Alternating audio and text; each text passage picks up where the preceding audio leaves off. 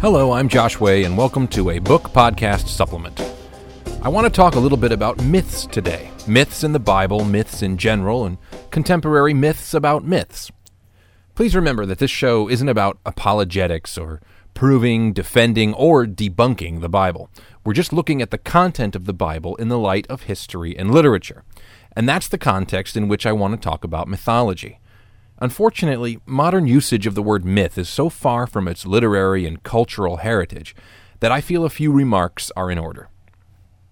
Today, a myth is typically understood to be a demonstrably false assertion which is believed by some section of the population. This is how the popular media uses the term. For example, 10 myths about nutrition, or debunking exercise myths, or something like that.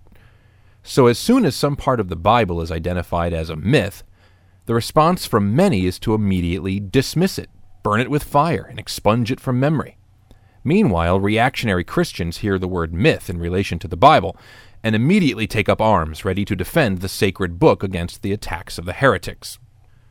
Both reactions are misguided and somewhat hypocritical. The automatic rejection of anything identified as mythological reveals a narrow minded modernism, as if facts and data had the exclusive corner on truth, or as if the human imagination had been silenced by the Enlightenment. Meanwhile, the religious counterattack is little more than a power play, revealing a superstitious view of Scripture and a willful ignorance of the literary heritage of the Bible and the cultural reality of the world which produced it. This, friends, is my humble plea for reason and thoughtfulness. Myths are stories stories shared, told, and retold by a particular group of people which express common beliefs or assumptions. They may or may not be true in the modernist sense of a verifiable fact, but they are all an attempt to get closer to some truth, something fundamental and basic and unifying. All of us, without exception, believe in myths. Our view of our own history, hopefully grounded in facts but inevitably projected through a lens, is a myth. Some myths are smokescreens for otherwise unbearable realities like the so called war on terror or drugs or poverty. Our political affiliation, our social views, our understanding of where we came from biologically and spiritually. We've all chosen to participate in the stories which make the most sense to us out of the chaos of the world. Other kinds of myths bypass the real world altogether and still manage to get at something true. Spider Man, a work of fantasy, nevertheless communicates basic truths about the experience of becoming an adult. Hollywood movies have become the great recycling bin of world mythology. Myths are humanity's way of telling our own story. Biblical myths are no different. Some use fantastical images and events to express shared beliefs and worldview, like the Adam and Eve story. Others appear to be based on historical realities, but are viewed through a particular prism, like the book of Judges, Kings, and Chronicles, and in a different sense, the Gospels of the New Testament. Others are somewhere in between, such as the flood story, which builds a fantastical theological story on top of a world event. My point is not to identify this or that passage of the Bible as mythological or non mythological. Scholarly debate will continue in that vein, to be sure. My point is that to dismiss and deride an ancient text for being mythological is just as obtuse as insisting that it must be literally true when such a thing cannot be easily known. Whether the Bible is a collection of mere myths, or an utterly original and factual work of literature, or some kind of hybrid, so what? What does it say? What are the stories? What do they mean? Why are they collected together in this way?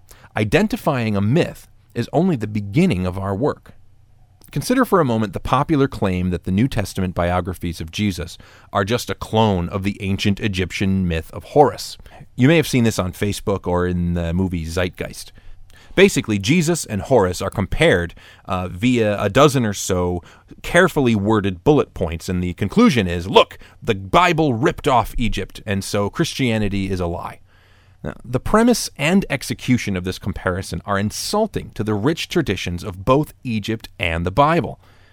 Details have been cherry picked and mangled from many different Egyptian sources to make the comparison with the Bible appear more stark, the results of which is a neutering of the Horus figure and a loss of the story's distinct Egyptianness. As for the Bible, the Gospel authors and Jesus himself actually did call heavily upon mythological material, but it is distinctly, essentially, undeniably Jewish material. Jesus' story and his words make no sense outside of the shared story of Israel, and Christian interpreters are largely to blame for screening that out. Um, a lot more on that later on. The point is simply this Myths have a great deal to say about the humans who tell, share, and believe them. They are powerful, and whether we embrace them or reject them, it should be on the basis of what they tell rather than what they are. The post Enlightenment debunking of myths is, in its own way, a myth which we have bought into. Perhaps the biggest myth we all share is the one that says we're too smart for mythology. We haven't really moved beyond the need for myths, we've just privileged some over others. Well, that's all I really wanted to say today. This has been a supplement of Book, a Bible podcast for everybody. Check out more content and get in touch with me at book.joshway.com. I'll check you later, pals.